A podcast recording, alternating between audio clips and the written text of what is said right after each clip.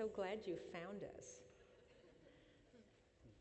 But you I hope you'll get used to it. I'm delighted to welcome you here tonight. I'm Mary Wood for the San Francisco Ballet Center for Dance Education. And I'm pleased to welcome you here in the Nourse Theater in San Francisco, and also those of you who may be listening to this program this e- that we will be doing this evening at a later time on the San Francisco Ballet's website. We are uh, delighted to welcome you to this, the last Points of View program for this season, San Francisco Ballet's 80th season. As you know, the, uh, the Center for Dance Education produces the Points of View programs, the Meet the Artist interviews, many other programming for adult education as well as for children throughout the community and at the Opera House. And all of that is available to you, especially through the website. Many of you are familiar with the fact that these programs are recorded and you can go to the website to look for podcasts of these recordings. Of course, this season there's been a little bit of technical difficulty in getting them up and running, so we know that you will be wanting to look for them next week after the season has ended. But it's your chance to go back and review the season, catch a program you missed, or perhaps review one that you particularly enjoyed. Uh, as I mentioned, the programming for the uh, Center for Dance Education is directed by Charles Chip McNeil, and the adult education programming is coordinated by Cecilia Beam. And it's always a pleasure for me at the end of the season to ask you to give her a special thanks for the coordinating that she does to make these so successful and smooth running. I have very few announcements as we've reached the end of the season. One thing I would mention is that, of course, next year's programming is uh, announced. Season subscriptions are being sold, and uh, you can, of course, go to the website to find out more about that. You can always call the box office, call the ballet number directly. Um, another announcement I would make is that many of you probably are aware that Cinderella is completely sold out.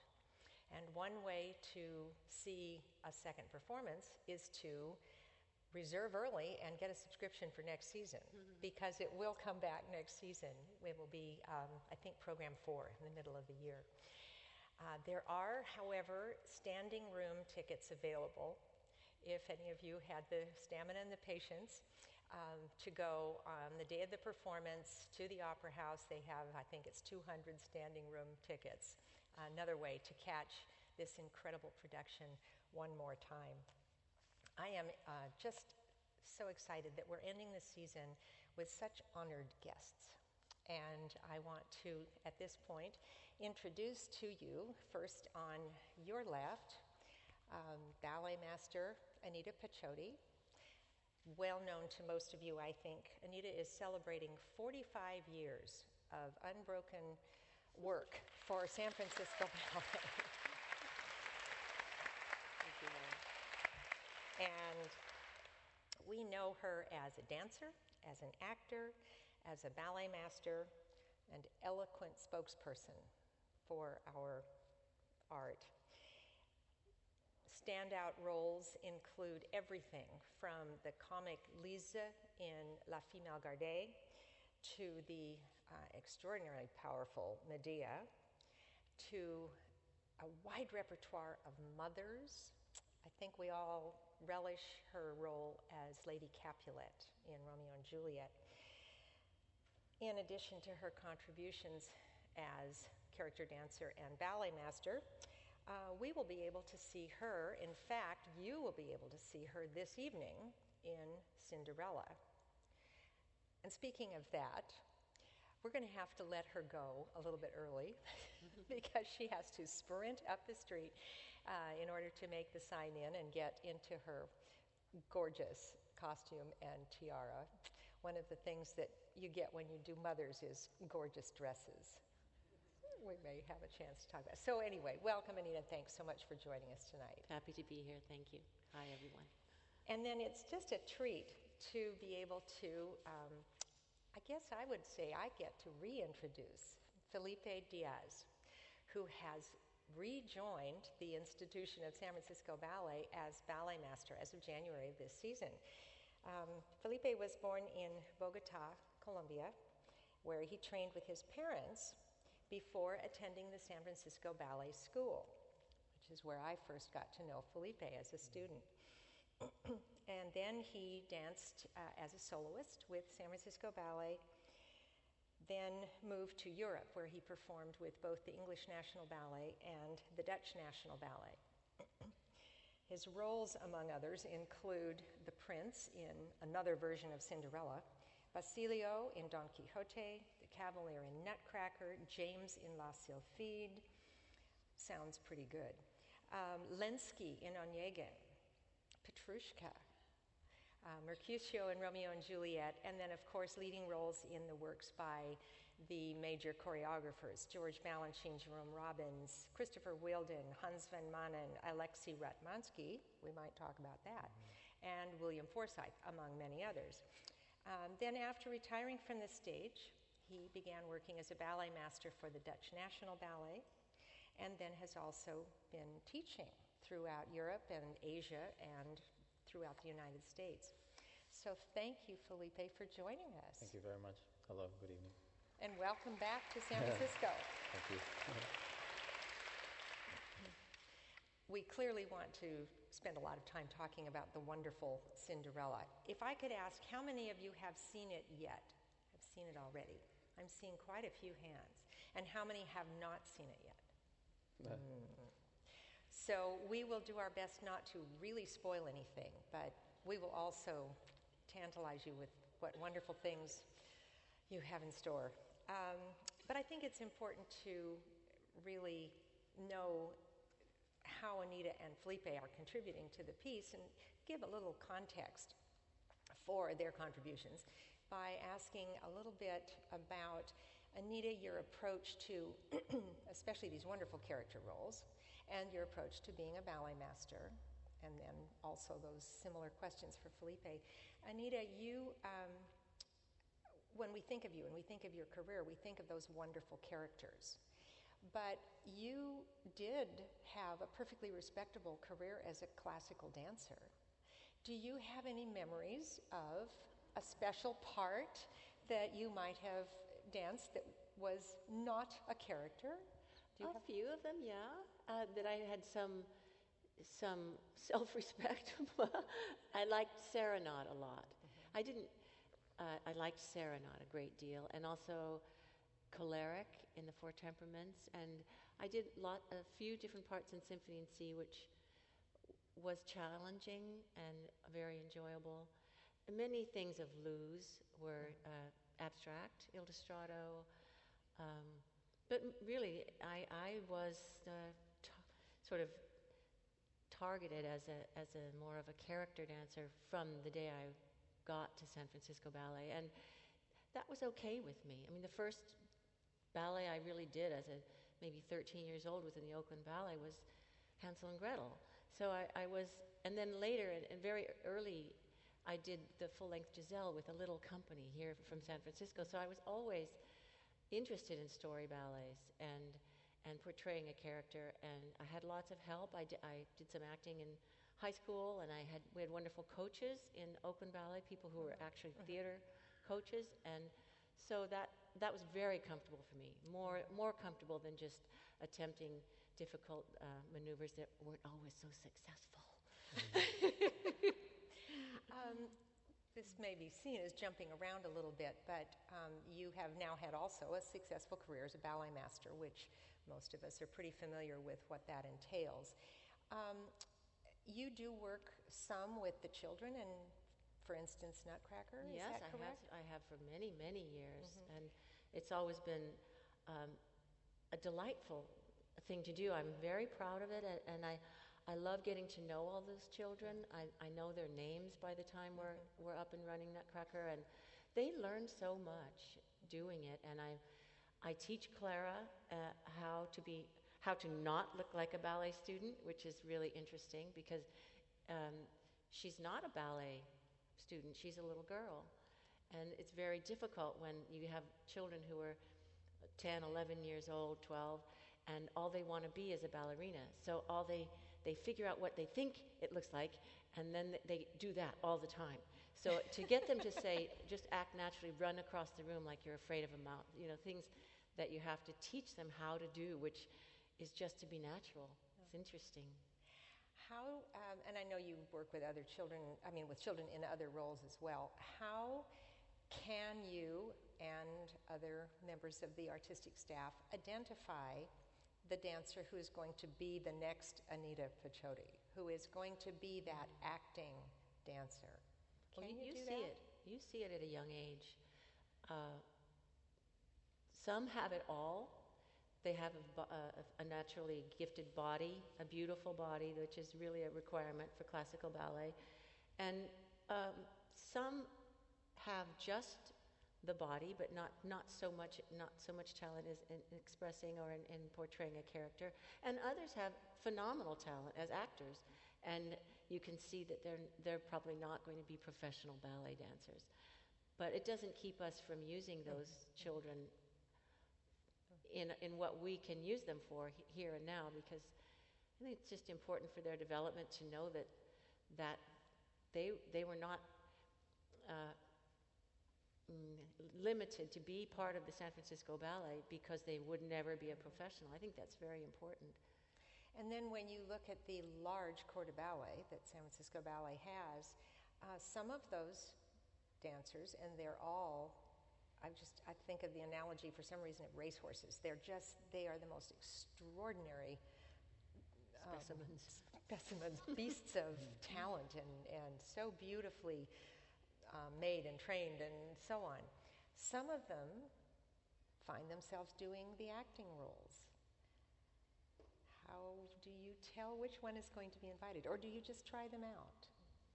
Yeah, you have to try because yeah. oftentimes uh, the first the first impression is that they, they don't get it or they're they're not the best choice or um, but you can't do that because many t- times they've never been given the opportunity because many professional dancers did not do the same kind of route I did and they were basically in the classroom becoming really polished technically but did not perform a lot and didn't do story ballets when they did so they discover it in themselves. And I've seen it happen e- just right under our noses right now during this run of Cinderella.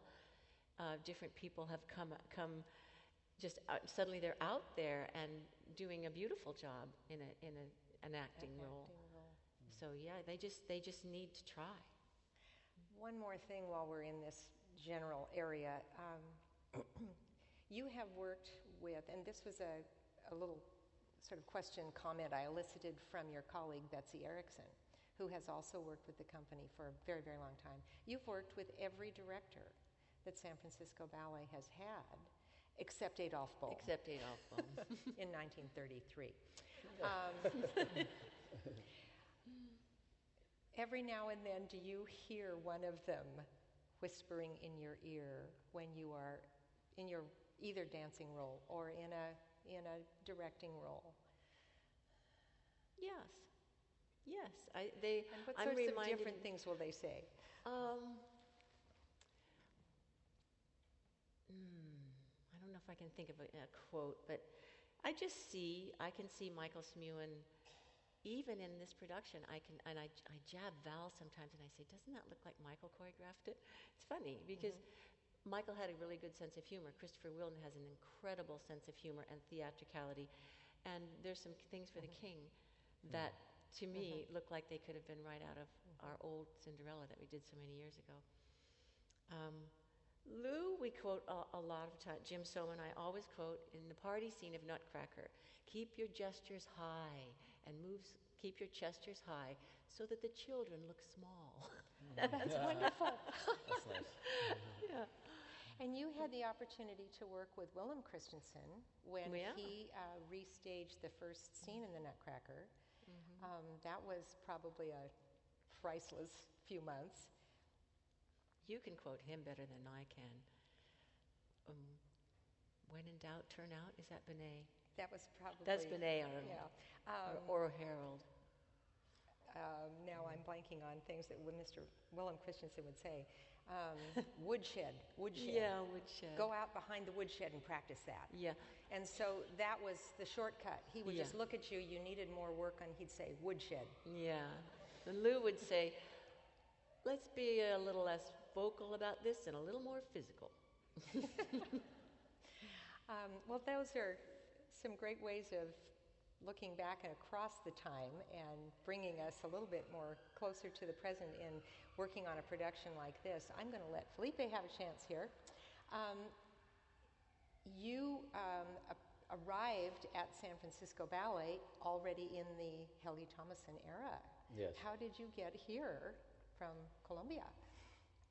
Well, my uh, my parents were both. Uh, actually, my mother was uh, kind of the pioneer, the pioneer of uh, ballet, classical ballet in Colombia. She um, um, opened the very first classical ballet company in Bogota many many years ago, and alongside with that. Um, her and my dad, they opened their own ballet school at the same time as having a, a dance career, so it was uh, very difficult for them. But so I, um, I had the desire to, to go even further and, and, and study in the United States. And so um, actually, um, Betsy Erickson had a connection there. She had been to Colombia several times to set different, different ballets. And it was through her that my parents were able to uh, get a video uh, of my early dancing to Helgi. And um, that's how it all became, you know. I was accepted into the school, and I came when I was quite young. I was 14 years old. So, and spent that time in the school. And uh, during that era, the school was doing a lot of these. Well, it was the pre-trainee group era. Now we, the school has the trainee program, so pre-professional dancers go out into the community. They go all over the place. they go everywhere, yeah. Um, and but before that program, we had a program of lecture demonstrations that went everywhere around the community, and you participated very actively in that. Yeah, yeah. And um, I've had a beginning student and an intermediate student and an advanced student. And I think during those years, you went from being one of the intermediate ones to being one of the advanced ones. The Yeah. advanced ones got to do the partnering. Um, then you joined the company. And how long did you stay here in San Francisco performing? I was, I was here a total of 10 years. Aha. I think I was in the school maybe about two and a half years. But in overall, my time was 10 years before moving to Europe. And then um, that, it's so interesting to me that siren call of going somewhere. And so, Yeah. what, what drew you to the European companies? Well, it's it's always that that, that thing of of um, the curiosity and and just wanting to dance uh, different roles or wanted wanting to experience different training, uh, living in a different country in a different culture. Um, um, and also, my, my girlfriend at the time wanted to also go abroad, so we went together. I'm so glad. And I guess I can say um, your Who is wife, my wife now? Yeah, Yeah, exactly. um, his wife Marissa, okay. was one of those students that went out and about. Yes. And I had the privilege of watching her go from level one, when she was the little demonstrator of the five positions, to being one of the advanced girls in this, this goofy troop we had, went everywhere. Um, so, anyway, that experience in Europe then has really um, given you all sorts of perspectives on things. Oh, absolutely. Um, I just want to, if this is a fair thing to ask, compare and contrast a European company experience with a San Francisco Ballet experience.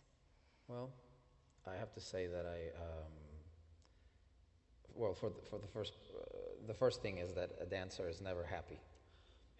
So that's the first thing, and you always want something else. But uh, having said that, um, I feel very, very lucky that I was able to have um, the best of both worlds, and a career in the United States and a career in Europe, and. Um, I, I would say the, the, the biggest difference is um, created, unfortunately, by a financial factor, and that is that in Europe, most, most of the companies um, have life contracts for, for the dancers.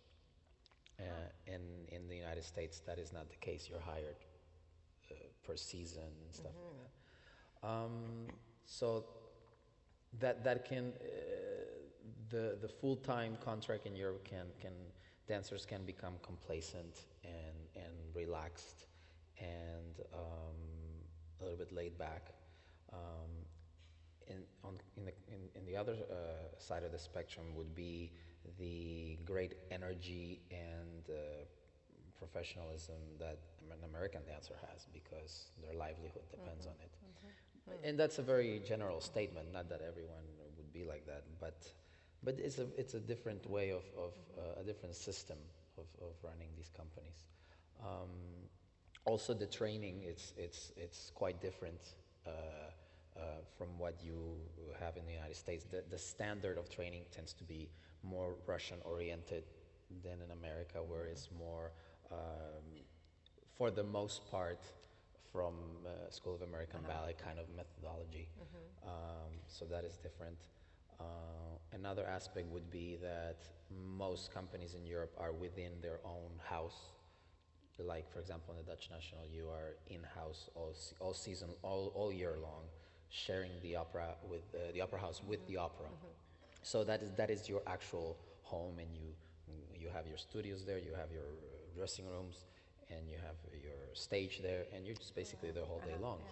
And um, performance in the evening, the opera, the next day the ballet, like that. Supposed to here we have uh, just uh, condensed seasons, you know. So the scheduling is, is very very different. Yeah. And you found yourself now, um, after this wonderful career, you said you danced in the two different companies, In Europe, uh-huh.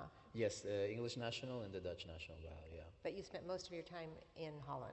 At the Yeah, Dutch yeah. National, yes, yes. So then retirement uh, from the stage loomed, and you became ballet master.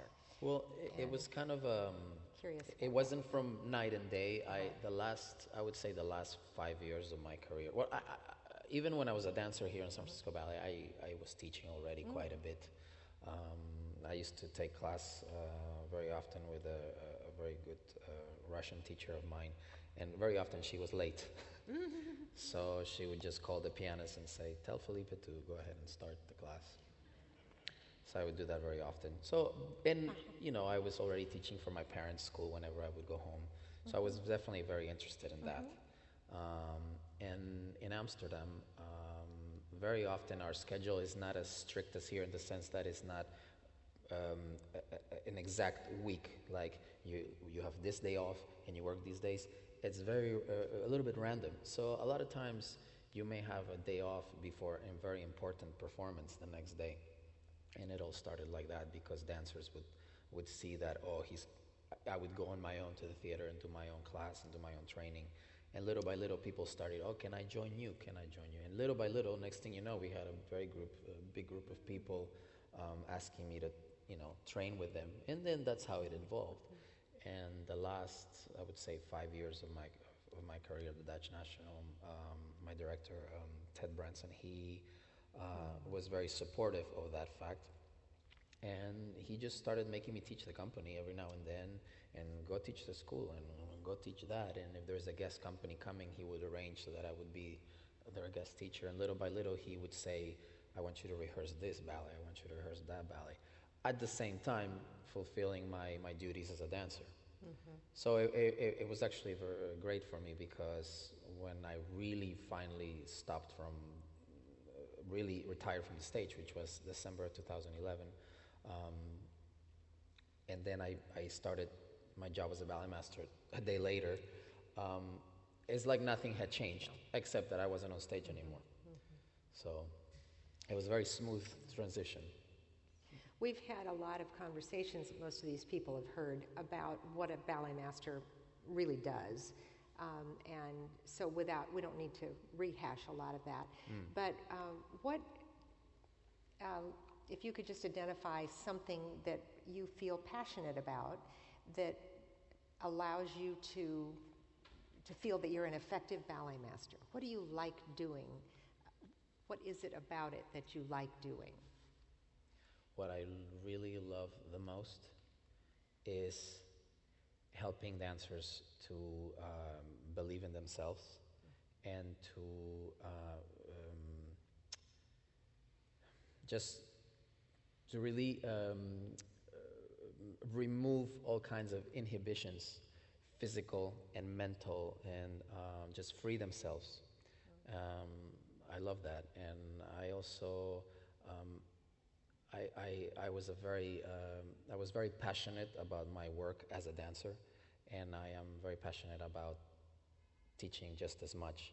So I um, my main thing is motivation. Yeah, I really um, without being extremely uh, I'm, I think I'm strict enough, but I think I, I try to get people to do what I want just by making them want to do it.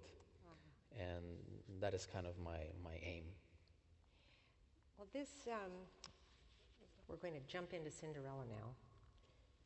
And that's a fairly good segue because this Cinderella that you have seen or will see is it's pretty well publicized that this is a joint production. And I can't help but be struck by the coincidence that it was created on both the Dutch National Ballet and San Francisco Ballet, and you have just come from there.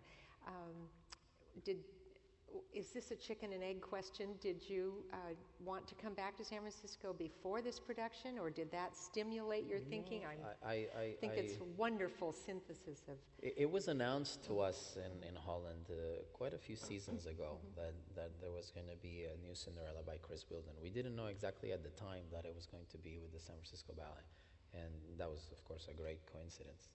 Um, but uh, no, no, it wasn't like that. It, it, it, it, was. Um, I, I started slowly getting invited actually by Lola de Avila, the former school director, to come and teach for the summer program. And then little by little, Helgi started asking me to come and teach the company every now and then. And it just so happened that uh, my director from Amsterdam sent us here with another ballet mistress from Holland when Christopher began the whole work process. And we were working with Anita as well, everybody in the studio together, me and the lady from, uh, from Holland. And yeah, so. That, that is where my next question is going to go. This has just seemed so fascinating. When you see the production, it's just huge. Huge amount of technical stuff going on, but so many dancers, so many parts. And we've heard many times half of it was created here, half of it was created there. Um, Anita, give you, giving you a chance to speak, how did it get stitched together into one big, wonderful production? And Well, just think, um, what were the logistics? Well, I think Christopher is a very planful person. He's he's done so many pieces now, and he's done several full lengths, and he's very organized, and he always has a team of terrific people. And he We're he looking at- um, he made his plan, except there's no Jackie. Jackie Barrett is the woman who who really uh, helps him, or just works like side by side, talking about ideas and laughing about everything. She's a former uh, ballerina, English ballerina too. And anyway, he did plan that when he came here, which was going to be first, uh, which made sense because the production was going to premiere in Holland, so you want to be there right before the premiere. So he chose to be the first leg of the journey would be here. In the summer, which is the time that we have uh, the months of, of rehearsal, just rehearsal, no performances, so we could have an intense period.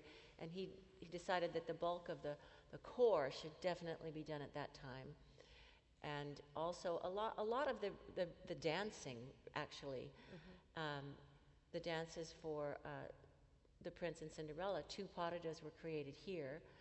And for two weeks at that time, two couples, I think it was two, couples, couples, from the yeah. Dutch National joined us.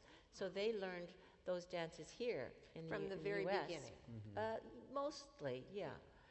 And um, likewise, later on, two couples from uh, us went to Holland for the same purpose to continue the, so the choreographer, choreography for The Prince and Cinderella. So he did that. He did all of the seasons. The, basically, the ballet dancing, the bulk of the the dancing was done here. And then what happened there, which Felipe can speak about better, because I just, I just marvel and admire what happened because I think the characters, the characters in this ballet are absolutely sensational. Uh-huh. I know he had Frederick Ashton to kind of compare himself to. It's one of the reasons why he chose not to use men as the stepsisters because he felt Ashton had done it so brilliantly. So he didn't do that. He used two women and but just when they came here, no, actually, I guess when I saw the DVD and I saw how funny it is and how how well timed the action is and the comedy is just divine. Um, I, I just realized that that's, that was really the main thing. He did, he did that work in Holland. Not because we couldn't have done it here, but it just, it's closer to the time that's going to be performed, and you got all that, that other stuff, like the corps and the, the dance numbers done here. And Felipe can speak more about that. So when he, when the uh, focus shifted there, then would have been in the fall because it premiered in December. So it was premiered December 13, uh, and I would say he arrived maybe a good three and a half weeks before. Not not not, Not that long. Not that long. oh. Lord, So prior prior to that, prior to that uh, was also very very difficult time, just like it was for for for us now here, Mm-hmm. because it's not like the company just dances Cinderella the entire Yeah. year. There is other things going on. You know, uh, we were doing uh, lots of different ballets, right? Before uh, two mixed programs, no? So that's 6 ballets. Uh, in in Holland, it was the exact same thing. We were busy going on tour here and there and performing this and that. So prior to Christopher's arrival, we had to actually have something prepared. So all the stuff that was taught here, we had to start teaching it to the dancers, so that when Christopher would, arri- would arrive, in one room that could be put together and worked on, while in the other room, Christopher was creating those scenes that uh, Anita was talking about. And we spent hours and hours doing those kitchen scenes, with mm. as, as she's mentioning about the how to repeating over and over mm-hmm. just a small section of 8 mm-hmm. counts, how the, mm-hmm. the comedy and the timing. Yeah, and or the portraits. Jackie said took a long Or time. the portraits, Very yeah. short I'm going to start looking at some of the images we have here, and, and this will maybe help you as you're talking about this. I think mm. we have the portraits. First of all, this is um, Kitchen.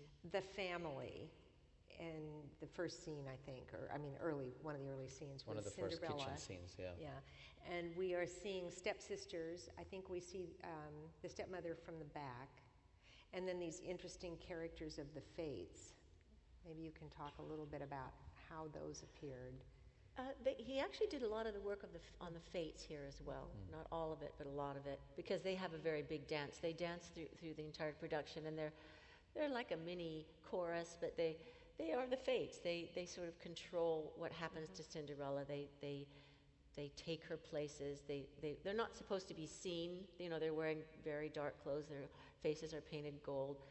But they lift her, and they'll, they'll manipulate her and therefore facilitate the story. They'll, they'll put her on the table here. But it's very, art, very artistic and very beautiful just to see the way they move. Um, So, in a way, it's his theatrical device Yeah. as opposed to making us believe that there's magic somehow. Yeah. Does that make sense? yes, it does. Yeah. She, yeah. She's up on the table. She's airborne. She, she arrives at the ball with the fates. Uh, they help create her carriage, her coach. Oh, the coach. Um, we'll get to that in a minute. So here are um, just a, a lovely portrait of these incredible characters. Um, you have a history, Anita, of doing Cinderella's stepmother. We've heard you talk about how much you loved doing that. Um, does this stepmother's character have um, a similar, different? Yes, in some ways. I I think Michael's character was a, was broader, and um, this one, it, it, it, but they are they are similar. Yeah, just the way to just the way to to portray somebody who's so so awful. You know, have, but this this lady's on point, and she dances a lot. And Michael's character was was much more just a, you know, a ca- character t- person.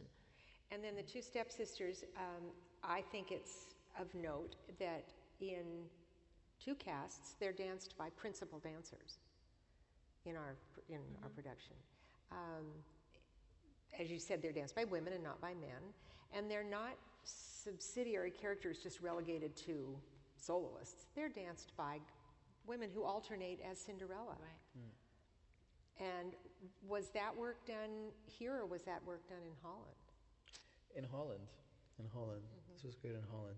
And what's great about these these two roles, um, i and Christopher is always saying that it's that uh, their dancing is very very difficult, and uh, that's where the humor is. So it's not just about trying to be funny, but it, you have to exit. First, the first thing is you have to execute the steps very very clearly and very precise that's kind of the vehicle for the comedy. Without that, it would just be silly and a little bit Slapstick. slapstick. Yeah, exactly. That's the good word. Yeah, and, and it, so it's very, very nice. Yeah, because technically very, very demanding, and if it's executed very well, like these two ladies do, Yeah, they do. um, Sarah and their, Frances. ball, their ballroom dance he did here. Yeah, yeah, yeah. Um, this is, uh, the music tells us we have to have the seasons. Um, this is the wonderful Prokofiev score. I had a feeling that there uh, was um, music used that I was not familiar with from the Christensen Smuin production or from the Ashton production. Am I right? Absolutely. There's music I've never heard. Yeah, the the um, the um, the portrait scene, the King's Rage. um, that is definitely not in the Ashton production. What production about the princesses? uh, the princesses in the in Right, the second act, the Spanish and the Russian and the. I think we have a um, picture of that. This, just by the way, is the Four Seasons with Cinderella. Um, here she is at the ball. That's a good, good, good picture of the Fates with her. Yeah. Um, and Those are the there princesses. Yeah. this is um, this is kind of out of the old classic tradition of having a divertissement in the ballroom scene. Yes, exactly. Um, and and yet it's a little bit comic. It is. It's quite funny. more than a little bit comic uh, to have these princesses who clearly the prince is not thrilled. and I know there's, I could have sworn there was a picture of the portraits in here, but maybe not. Um, the wonderful ballroom, the wonderful romance, and difficult. Now, San Francisco Ballet has done, I think it's 12 Wheeldon ballets and only one of them that I can think of, and that's Sea Pictures, has story and characters. The rest are all very abstract. Um, and yet I could see Wheeldon in the pas de deux, his Yeah. use of the. So, what, what are some of the characteristics of a Wheeldon pas de deux? They're very difficult. Very difficult and unusual partnering, unusual ways of holding. of holding lots grips, Of things that grips. Yeah. not, not, not, not just a regular promenade. Yeah, Hello. like- Let's go around. Yeah. Yeah. Off balance, mm-hmm. unusual lifts. Mm-hmm. Usually not a lot of turns. And everything so to the much. left, Everything to the left. because he was a lefty when he was That- a dancer. everything so- to the left. Oh, It's well, true. some of the dancers that would be okay, but for some maybe not so Yeah. much. But what's interesting is that you can tell his influence uh, as a as a British trained dancer, Mm-hmm. but also having danced in America, and you can tell that in his choreography. Oh, interesting. Yeah. Um, another picture, this is Maria Kochetkova. Um, and then, oops, that was going to be the last one. Um, nope, I guess we don't have the portraits. I'm sorry, I misled you. Explain a little bit about what we mean by the portraits, just so they don't. Yes, go ahead. Well, the portrait scene is basically a scene where the the king is is uh, saying to the prince that the king the kingdom is in jeopardy and that they must somehow come to an alliance with one of these countries and that he must choose a princess. Uh, and so the king is uh, first initially pointing at a map of Europe and saying a princess from here and from here and from here is coming and you must decide, you must marry someone. Then the queen comes and says, yes, your father is, is right. And then the screen, uh, screen gets lifted and there's portraits of different kind of princesses. and uh, it's a very funny scene. Yeah. Yeah. Um, as the dancing, uh, as as the action takes place, the portraits change and things happen to to. That's it's, going to be nice. where his friend, the prince has a friend whose name is Benjamin, and they appear in the first scene, one of the first scenes as children in the ballet, and then in the portrait scene, Benjamin makes fun of each of these princesses, and he tells him what he makes. He tells the prince what they're actually going to turn out to be like once he marries them. Exactly. And the portraits are done with projections, is that right? Yeah. So they can actually, it's very Harry Potter. Hmm. They, they can change as you're watching the portraits. Um, that's maybe a good segue into just, um, I'm looking at our time, we've got just a few more minutes with Anita, but um, to talk about some of the special, this production is very rich in theatrical um, accessories and theatrical um, I'm sorry, I've lost a word that's, that's a better sounding word than gimmick. Um, stuff. I mean, there's just so much that moves and, and lives and changes using light and special effect. Um, how to even begin to characterize that. The, um, the tree, there's a special, special uh, persona to this wonderful tree, which is not in your Disney version of Cinderella. Um, I can just Anita, speak a talk minute the about tree. the. Sure. I, I can talk a little bit about the tree and the coach because those were created here by a man who is from here, which I thought was just a wonderful sort of another sort of coincidence, but just a wonderful element of this production. Uh, his is Basil Twist, and didn't really know who they were, but there was in the little Scotchfield studio for several couple of weeks these really happy like elven people were creating these things, and, and they, were, they were creating out of wire and brown paper and tape. That's it.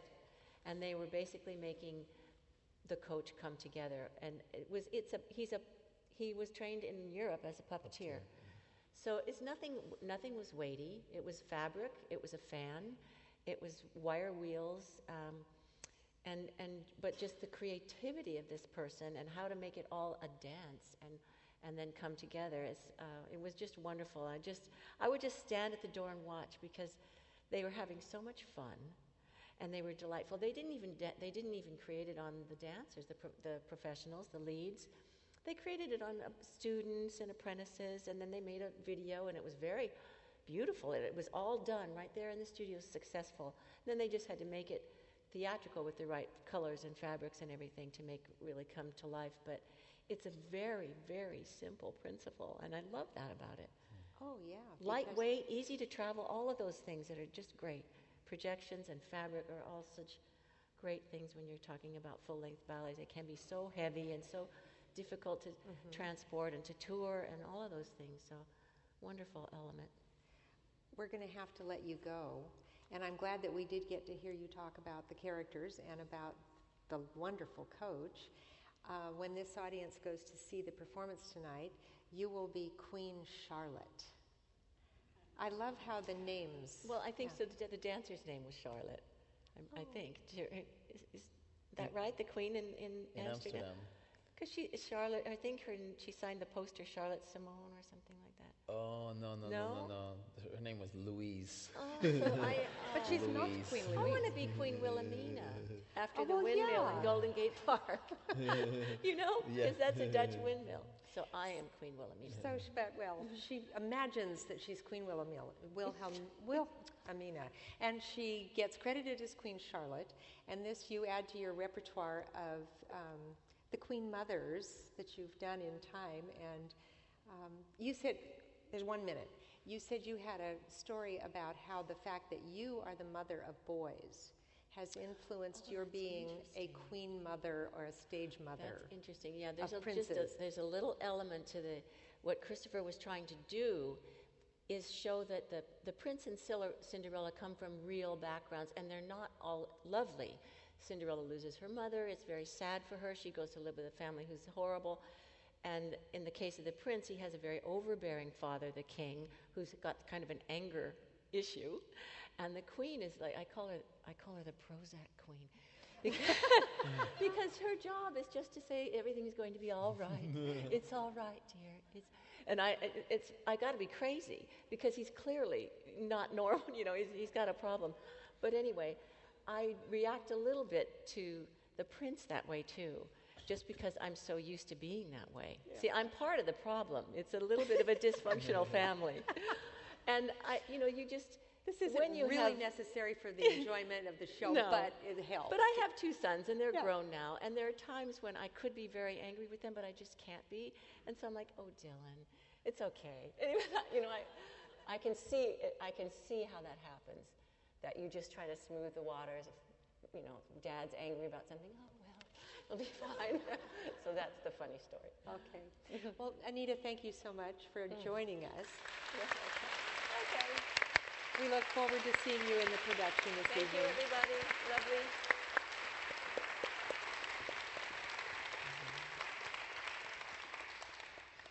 Well, before we open it up to some questions from the audience, um, I did want to address um, a question. She talked about how it was created, the coach, which is an amazing special effect, is really very simple, created in the studio, and that partly answered my question.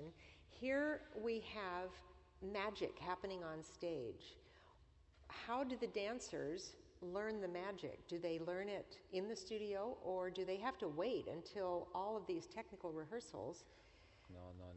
It's, it's, it's really done in the studio and very precise, in a very precise mm-hmm. manner, uh, with very strict parameters of hitting your right mark on stage and the right timing and the right musical cue.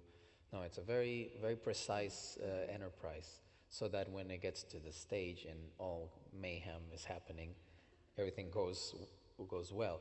So added to that comes the special effects, the the way the light hits the scene, the way the certain scrim is coming down at the right time.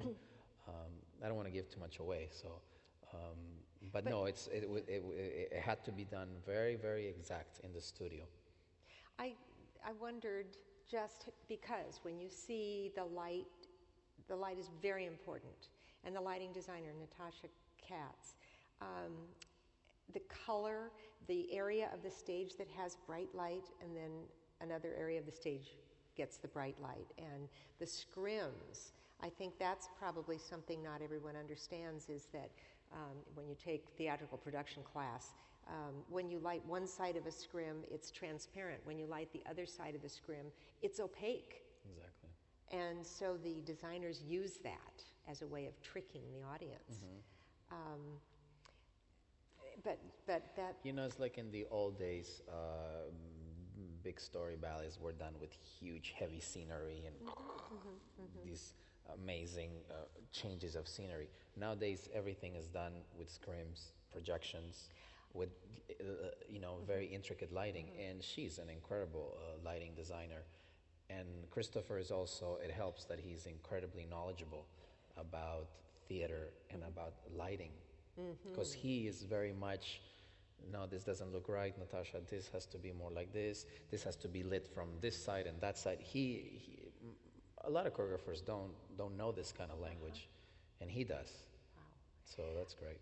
Um, proje- say a little bit about projection as, as a tool that scenic designers now have, and and the role it plays in this production. Well, I had seen it. I had seen it earlier on in, in Amsterdam. We did a production of the, we did a, a ballet, uh, Don Giovanni, mm-hmm. uh, with the music from Mozart, um, by a, a, choreographer named Krzysztof Pastor, uh, Polish choreographer, and that was kind of the first time that I saw. Uh, projections as uh, replacing scenery, sort of. But this was already, mm-hmm. you know, some, mm-hmm. some, some time ago. And it was interesting. And, but now, I mean, this is really something. I mean, when we were in Amsterdam, the, the, the week uh, prior to the opening, um, and we were doing all the technical rehearsals on stage, and there were these two guys. I don't know where they're from. I, I, it almost feels like they're working at Google or something because they were very much the type sitting in the in the back of the, t- the stage with their laptops. You could hear them laughing and just like typing away and making jokes and these guys are geniuses, and they are the guys who did all these projections. That's amazing. with an unbelievable uh, high, uh, digital uh, high quality projector and and they're just it's it's just purely beautiful. So from that Don Giovanni that I'm mentioning to now it's a huge leap of technology and and you will see it's fantastic. Projections are really what what makes this piece so great. And I don't think it's giving anything away to say the tree, which is has a huge role in the piece.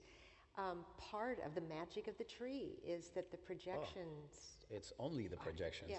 if you were to look at the tree you'd be like It's What's that? Yeah. Great. If you were just to come backstage after a Yeah, performance, yeah. you'd see the, the, the, the, the scenery that's, that is the tree. It's nothing.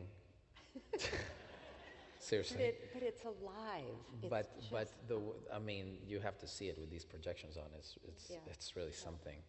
I've seen this production many times because um, well I was a ballet master in Holland, so I saw about twenty some shows in total plus all the rehearsals before. So I've seen it many times. and I've seen it many times here. So there there are different performances where I'll be looking at the dancing, be- and sometimes I just like to look at the tree because there are many interesting things going on in the tree. uh-huh.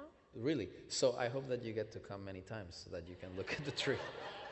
Well, and I'm I'm guessing as you're saying it that there are little jokes probably Oh, yeah. embedded in the. Yeah, like uh, I- I'll be watching one scene, and one day I'll decide to only look at this part of the stage. So I'm just like focusing here and seeing what's happening. And next thing you know, I discover, oh, look at that. That's that's funny, and not everybody knows that. It's like watching a movie many, many, many times, and you see little things. So it's a little bit like that. Yeah.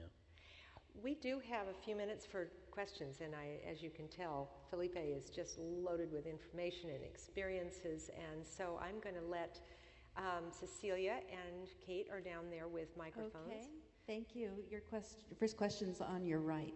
Okay. Sorry, I thought you had a question. Raise your hand. We have one over here on your left.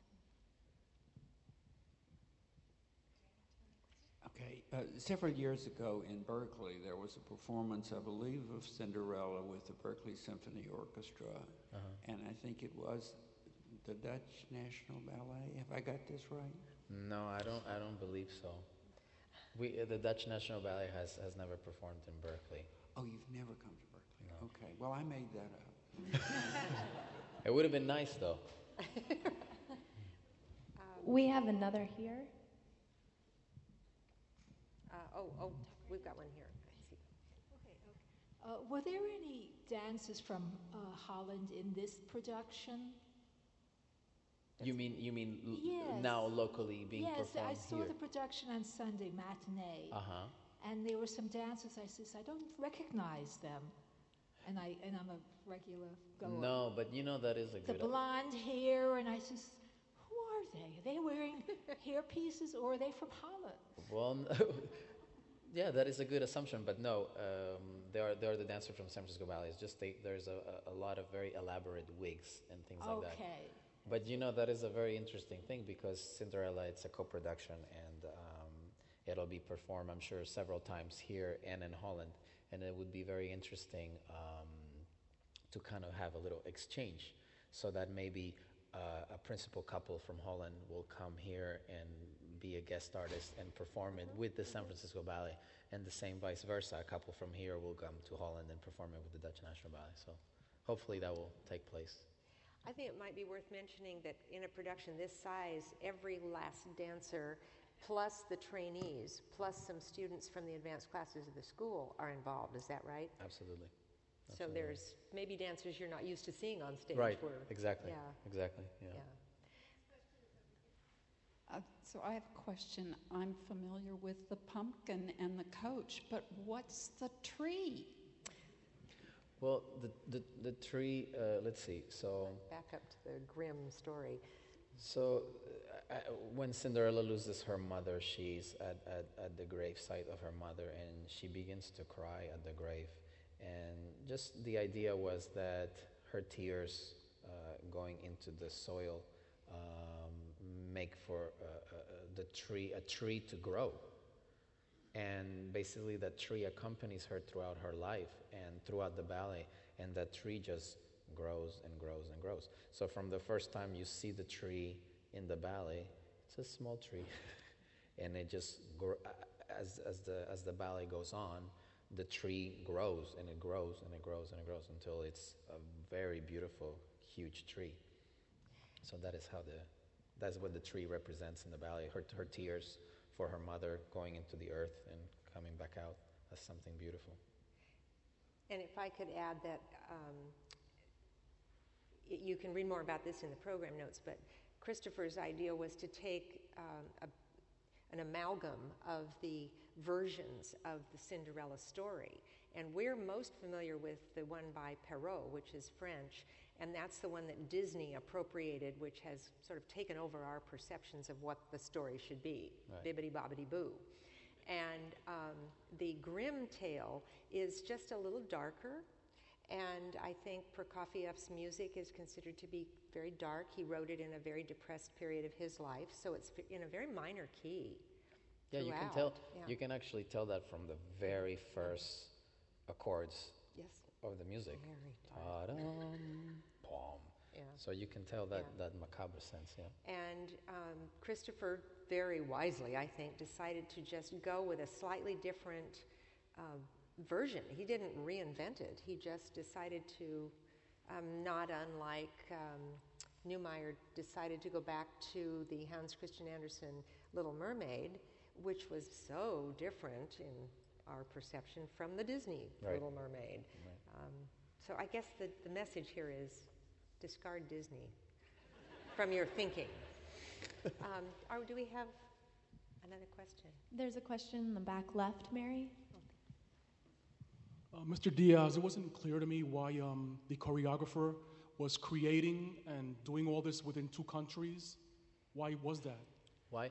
Uh, well, it's, it's um, you know, in this time of financial difficulty, uh, it's very common. Uh, companies all over Europe are also getting cut uh, financially from governments. Are, as before, governments were, were their main source of, of, of income, not, pri- not private fund- funding like it, it is so here. So um, that is kind of a general thing happening in, in, in ballet companies around the world.